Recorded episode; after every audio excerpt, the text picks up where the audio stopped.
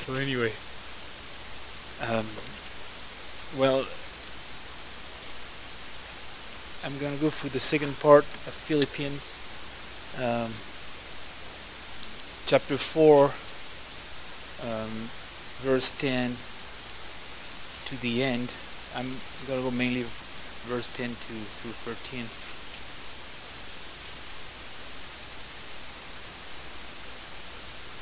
But um, so I'm going to read it. I rejoiced in the Lord greatly that now at last your care for me has flourished again. Though you surely did care, but you lacked opportunity. Not that I speak in regard to need, for I have learned in whatever state I am to be content. I know how to be abased, and I know how to abound. Everywhere and in all things I have learned both to be full and to be hungry, both to abound and to suffer need. I can do all things through Christ who strengthens me. Nevertheless, you have done well that you shared in my distress. Now you Philippians know also that in the beginning of the gospel, when I departed from Macedonia, no church shared with me concerning giving and receiving, but you only. For even in Thessalonica you sent aid once and again for my necessities.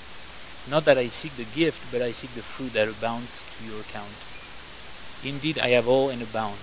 I am full, having received from Epaphroditus the things sent from you, a sweet smelling aroma, an acceptable sacrifice, well pleasing to God. And my God shall supply all your need, according to his riches in glory by Christ Jesus. Now to our God and Father be glory forever and ever. Amen. Greet every saint in Christ Jesus. The brethren who are with me greet you. All the saints greet you, but especially those who are of Caesar, of Caesar's household. The grace of our Lord Jesus Christ be with you. Amen. Lord, we thank you for for the book of Philippians, Lord, and you've spoken to us so much through this book, Lord, and to me too, Lord. And so much to learn, Lord, to learn from from the life of Paul, Lord, and and Paul was just following you, Lord. And uh, Lord, we pray that tonight you would keep speaking to us, Lord.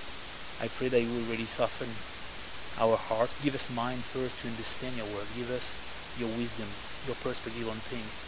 Give us a soft heart, Lord, to to believe it, to trust you, and to be changed, Lord. A heart that is willing to be changed by you, Lord. That we would be conformed to you, Lord. We would be able to live the life that you that you live, Lord, because that's what we desire. And we pray that in all things, Lord, you would be glorified, um, glorified through our lives and in our works, Lord, what you call us to do for you when we're following you. In Jesus' name. Um,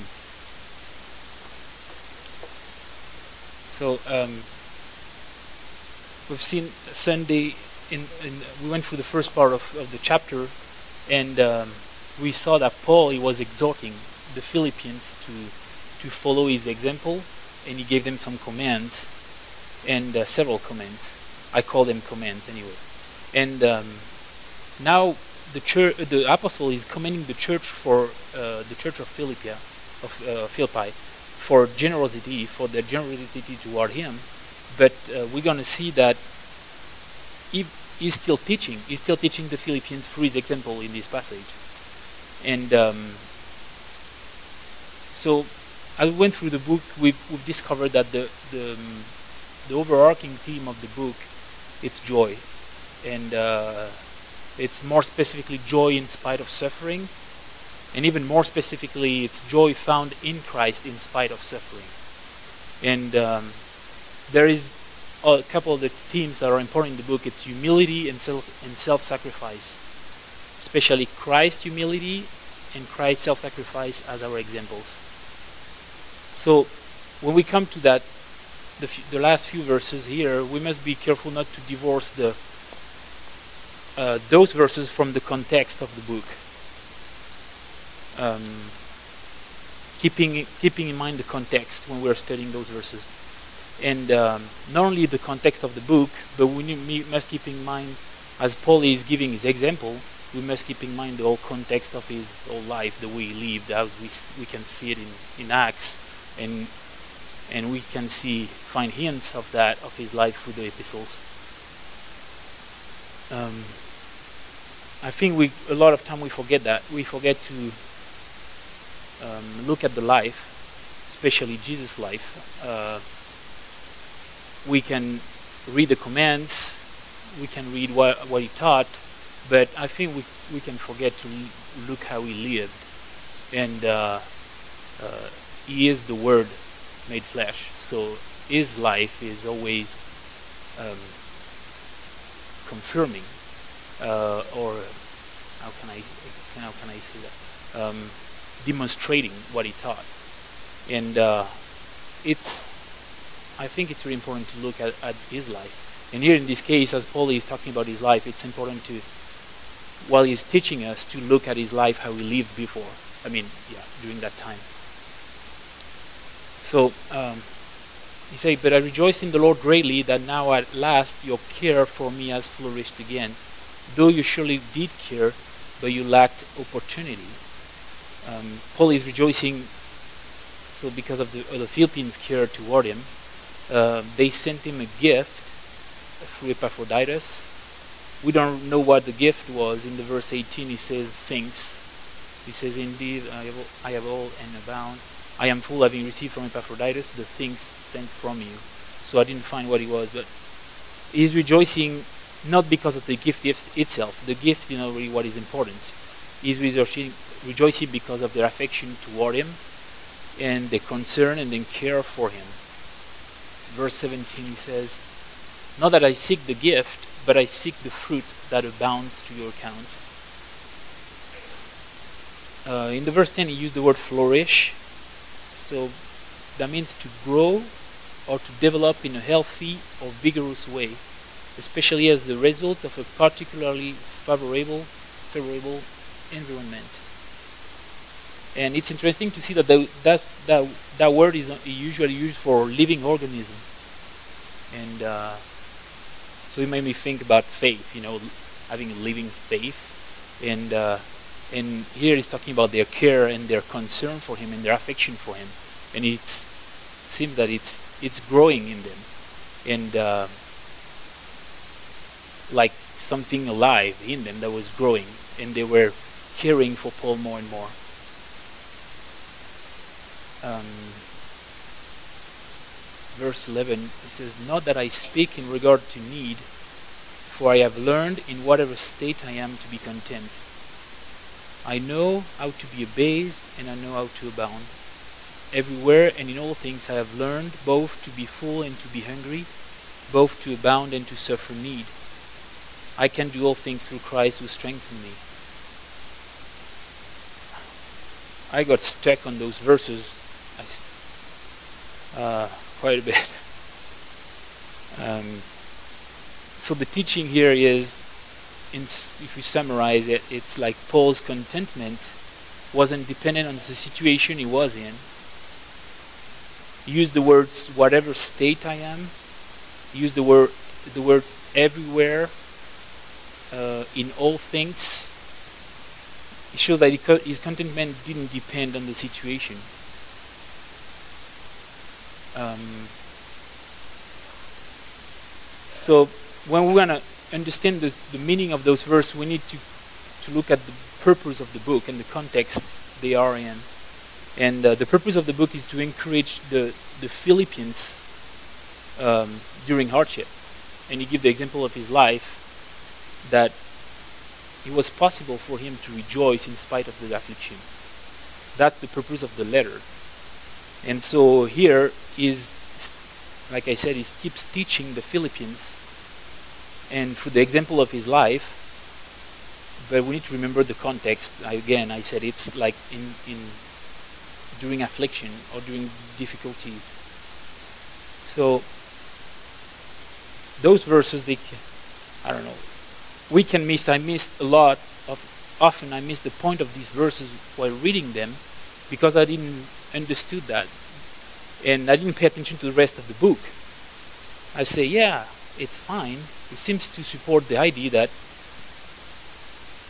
I can abound and be satisfied.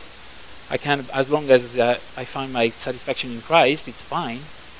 But I think it's missing the point of the verses. Um,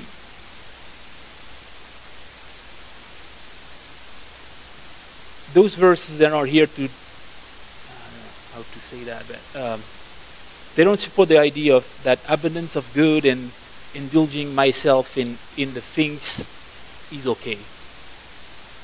Is okay for me. They don't. The verse 12 doesn't justify my desire to own my desire to own more. Paul Paul says that it doesn't matter if I have a lot or if I have a little, I will always be content. That's what he says. But that doesn't mean they say it's okay to have a lot. I mean, you, I don't know if you try, if, if, you, if you can be clear. A lot of time we read that and we miss really the purpose of, of what he was saying. Um, so I try to find a I try to find a place in Acts or in everywhere in the letters where Paul was living in abundance. Because he said that. He said, I know how to be based and I know how to abound. And uh, I've learned both to be full and to be hungry, both to abound and to suffer need. So I tried to find that. I didn't find any place really where we see Paul living in abundance.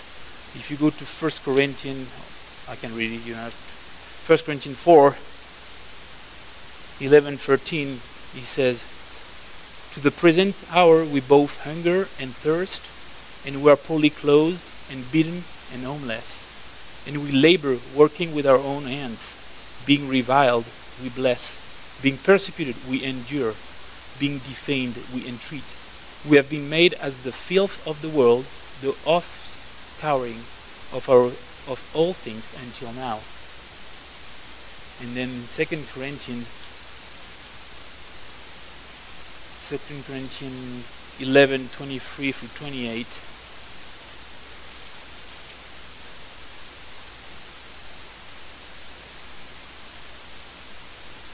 Are, they ministers of Christ? I speak as a fool. I am more. In labors more abundant, in stripes above measure, in prisons more frequently, in death often. From the Jews five times I received forty stripes minus one. Three times I was beaten with rods, once I was stoned, three times I was shipwrecked. A night and a day I have been in the deep. In journeys often, in perils of waters, in perils of robbers, in perils of my own countrymen, in perils of the Gentiles, in perils, perils in the city, in perils in the wilderness, in perils in the sea, in perils among false brethren, in weariness and toil, in sleeplessness often, in hunger and thirst, in fastings often, in cold and nakedness. Beside the other things, what comes upon me daily, my deep concern for all the churches. Then I look in the gospel, I see, is there a place where Jesus was living in abundance too? you know, uh, in Matthew 8 20, he said, you know, the birds of the air have nest and the, the fox have holes, but the Son of Man have no, nowhere to lay his head. So I don't know. I see Jesus and I see Paul who is following Jesus and I don't see any living in abundance. And Paul says, I know how to be abased and I know how to abound.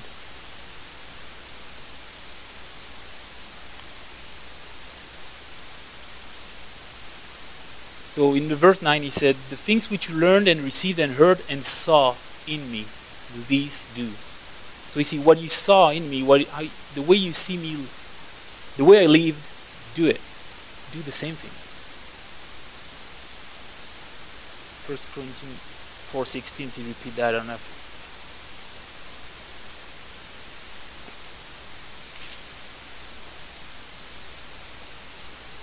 To the Corinthians, he said, Therefore I heard you imitate me.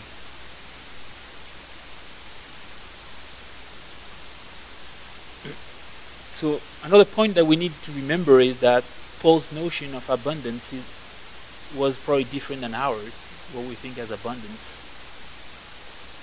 In the verse 18 he says, Indeed I have all and, and abound, I am full. Where was he at that time? I think he was in prison.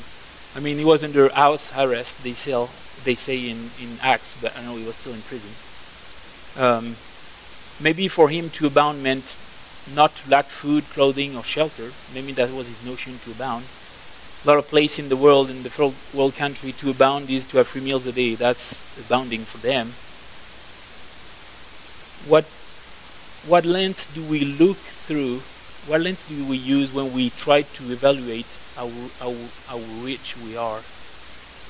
Are we using the world standard for riches or using Jesus' standard?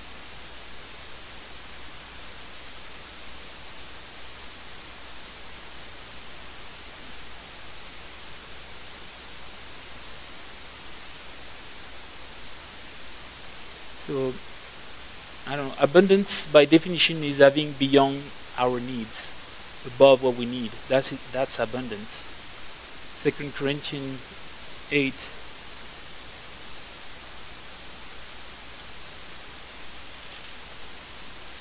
Thirteen, fifteen.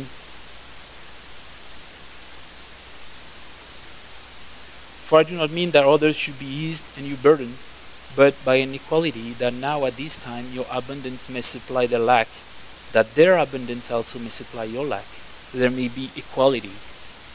As it is written, He who gathered much has nothing left over, and he who gathered little had no lack.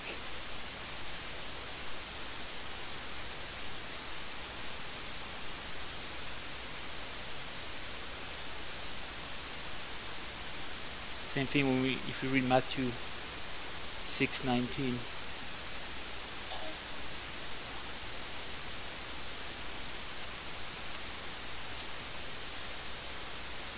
Twenty-one.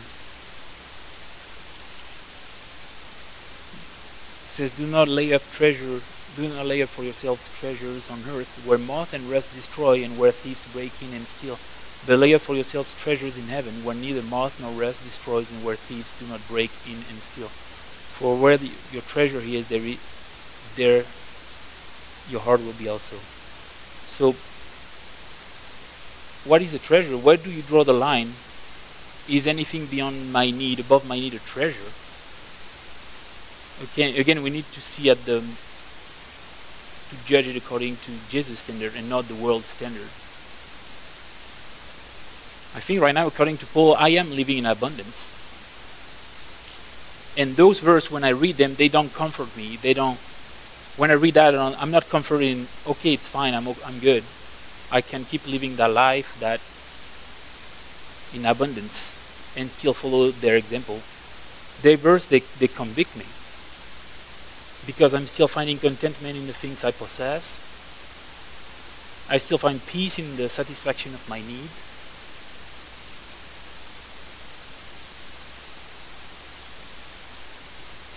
just try to imagine live without uh, living without your stuff, all the stuff we have. Would I mean, would you still be content? I know you can ask the Nepal team what they went through, and I mean, I lived five months without a fridge, and it's it was tough. I tell you, I wasn't con- I wasn't content at all. I wasn't content.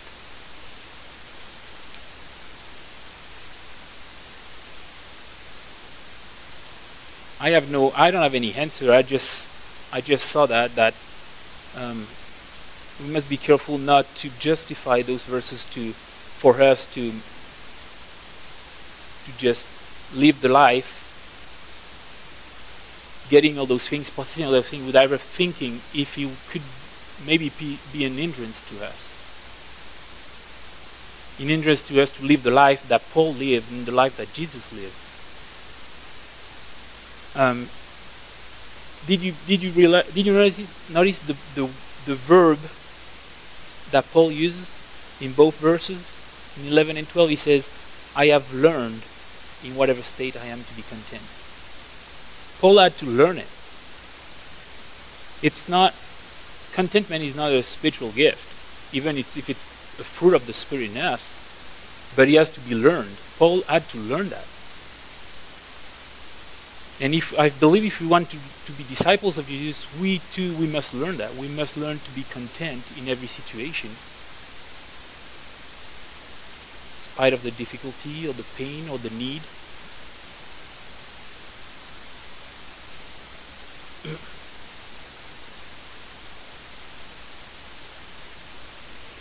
So Jesus, you, when you read in, in Luke the requirement, Jesus' requirement to follow him, it's denying ourselves, forsaking all. And that's just two of them. But why why do we need that? Why do we need to be able to forsake all and uh, and to be to find contentment in Him in spite of the situation? Why do we need that? I think it's because contentment bring, brings freedom. I'm going to read you a little. I found that one day. I can't remember the author, but I wrote that in my little journal that I had. I don't remember the person who wrote it, but he says, He who wishes to preach the gospel, like the disciples of Christ, must have no earthly entanglement. If he has, his whole labor will be marred by it.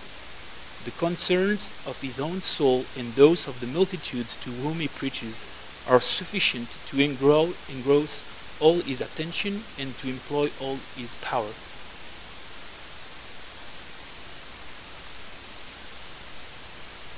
I think contentment gives us the freedom to follow Jesus no matter what he calls us to do. Being free from self is a requirement to follow Jesus. You see, so he talked about learning, learning to be con- uh, to be content. Um, I don't think there is any need to learn to be content in time of abundance. I mean, that comes with our selfish nature, you know. We're satisfied when we have what we what we need. But we definitely le- need to learn to be content in time of suffering.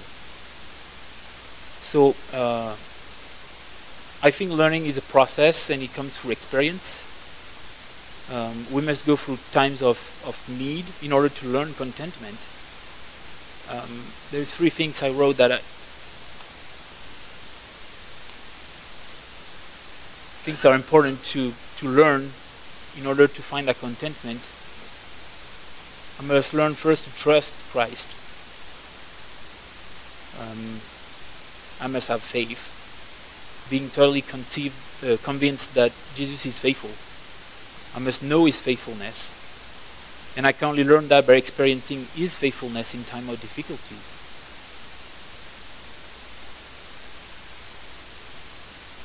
And somebody said, the missing of riches makes the life of faith practically impossible. This is true when you think about it. The less I have to rely on God, the less I have faith.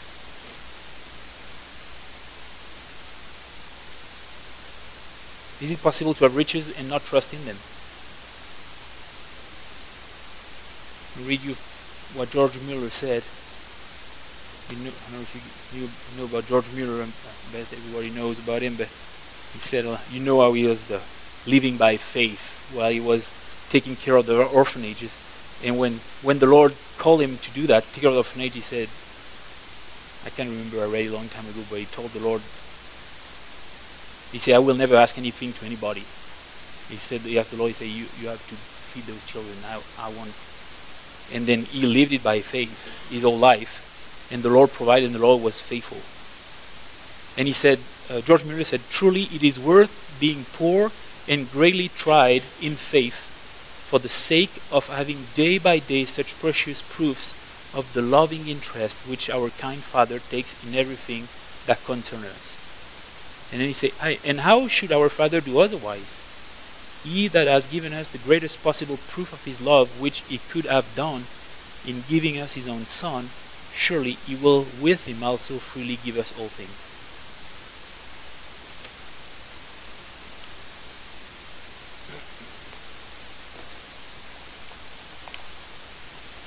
Second thing uh, I believe we need to learn is, I said before, to deny myself. I have to learn to deny myself, to die to myself, to die to my needs. If I don't learn that, I cannot be content. Every time I'm going to be in time of need, I cannot find contentment. And the and the third part, I need to learn to find joy and contentment in Christ. I must experience Christ's joy in time of hardship. I must know that His comfort is real and that He will carry me through. Again, in 2 Timothy 4 16 and 17.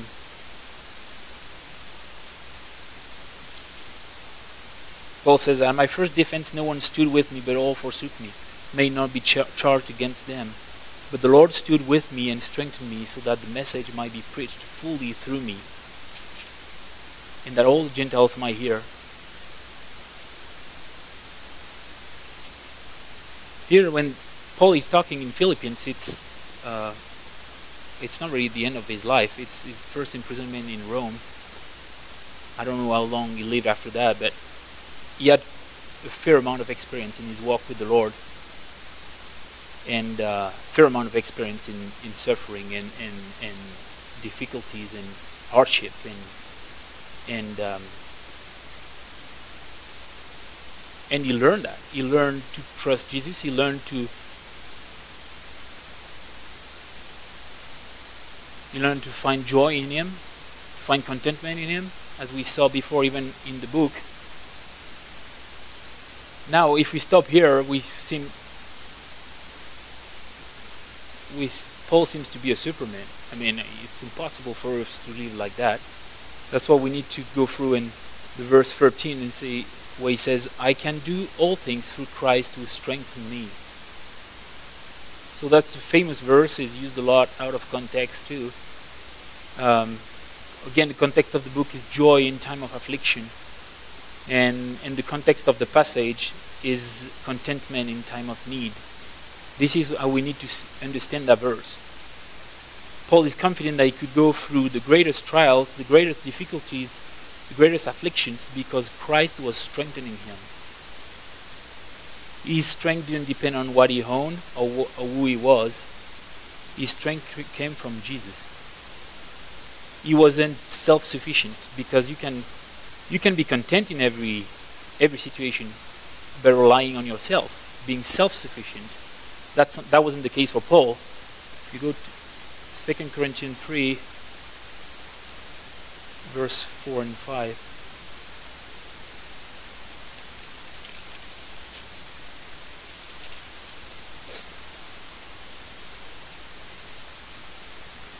And he says, And we have such trust through Christ toward God not that we are sufficient of ourselves to think of anything as being from ourselves, but our sufficiency is from God.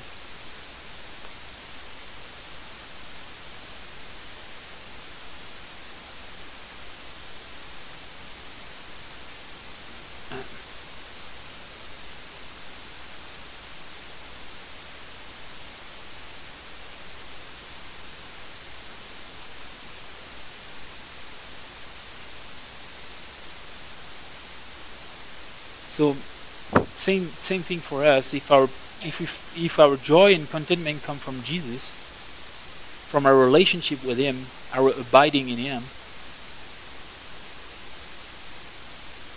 we find that joy in abiding in Him. So then we can we can be sure that He will always give us the strength to go through any trial, no matter the trial. It is not dependent on the situation. It just depends on our relationship with Him there is no difficulty to greet for us. We can do say the same thing that Paul says. I can do all things. I can go through any difficulty through Christ who strengthens me. Here's the Lord, the promise Jesus in Matthew 28, 20 he says when he gives the command to the disciples, he says, All authority has been given to me in, in heaven and on earth. Go therefore and make disciples of all the nations, baptizing them in the name of the Father and of the Son and of the Holy Spirit, teaching them to observe all things that I have commanded you, and lo, I am with you always, even to the end of the age. I am with you in all ways, no matter no matter the circumstance, no matter the situation, he is always with us. That's his promise. And Paul lived that.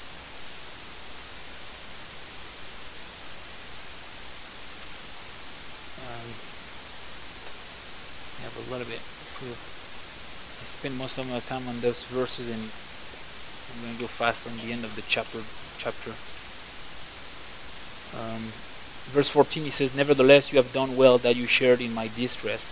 So Paul at the time was in distress, apparently in need, in difficulty, and uh, the Philippian heard about about his need, and they and that's why they sent help through Epaphroditus. Um, now you Philippians know also that in the beginning of the gospel, when I departed from Macedonia, no church shared with me concerning giving and receiving, but you only. For even in Thessalonica, you sent aid once and again for my necessity. So it seems to be, I, I hard time figuring that out, but that it's the third time that they help Paul. The first time when at the beginning of the gospel, so it's probably on his first mission. I mean, it's his second missionary journey, but the first time he went through Macedonia. Uh, that would be the first time, and then the second time he said, "For even in Thessalonica you sent aid once and again." So it seems to be that there was a second time for my necessity, and this would be the the third time. Not that I seek the gift, but I seek the fruit that abounds to your account. So Paul wasn't looking for the gift, we saw that before, but he was looking for the the fruit of generosity in their life. I think it was a way for Paul while he was uh, gone. Um, it was a way for him to estimate the spiritual growth of the of the of the church without being with them. Indeed, I have all in bound. I am full, having received from Epaphroditus the things sent from you, a sweet smelling aroma, an acceptable sacrifice, well pleasing to God. And my, and my God shall supply all your need. Same thing, it's in the context of, of being in need and lack. God, this is the promise that God will always supply our need. It's what we need. It's and it's not necessarily what we think we need. A lot of time I realize that my need are not what I think I need is not really what I need. According to his riches in glory by Christ Jesus. That's all I got on the the conclusion of the just a little conclusion of the book. I tried to find a look in, in the book a verse that would that would uh, summarize the book for me, and it's really like subjective. I don't know, but the chapter three, verse eight, he said, "I also count all things lost for the excellence of the knowledge of Christ Jesus my Lord, for whom I have suffered the loss of all things, and count them as rubbish that I may gain Christ."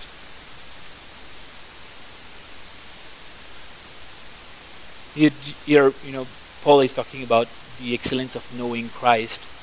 And that knowledge is not an intellectual apprehension, it's an experiential knowledge resulting from his personal communion with Christ. And he could see, he could find that, he could know Christ like that only through the difficulty, through, through hardship. That was the only, only way for him to know Christ like he knew him. And I think we need to know Christ like that. If we want to be able to share the gospel If To share the gospel, knowing about Christ is not sufficient. We need to know Him.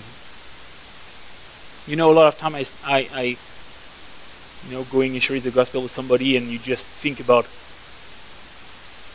the people they ask you question, and you think you have to know everything about in the Bible, you know, because you have to be able to, to prove or to show them. That doesn't lead anywhere. That doesn't bring anybody to the Lord. What they need to know what they need to see is that I know Jesus like Paul knew him. That's what will will bring them to him. Um, I want to that, that verse is like uh, it reminds me of the of the pearl of great price that uh, Jesus is talking about when he's com- giving a parable about the kingdom of God, Matthew 13.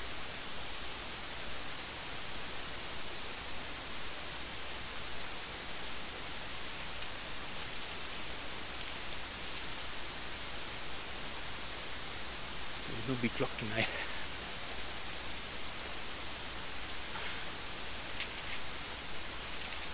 Thirteen forty-five. Again, the kingdom of heaven is like a merchant seeking beautiful pearls, who, when he had found one pearl of great price, went and sold all that he had and bought it. So I don't know. Pearls are hard to understand, but for me, it reminds me of Paul. You know, Paul he found Jesus and he got rid of everything just to have Jesus. And I mean our stuff they can our stuff can keep us from knowing Jesus like Paul did. I'm sure that.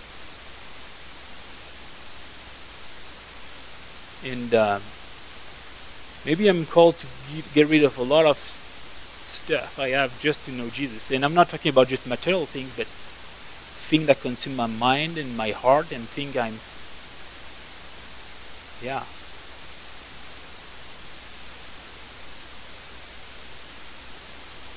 Just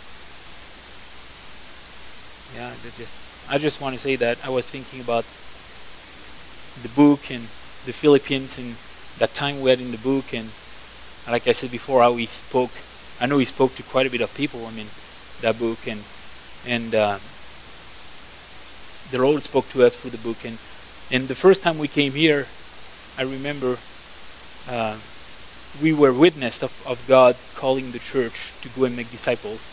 And uh, after the conference, and and uh, um, so we saw the call. I, I believe it was the, the, Lord calling the church to go and make disciples. And I think right now we're we're we're seeing God preparing the church to go, preparing us to go.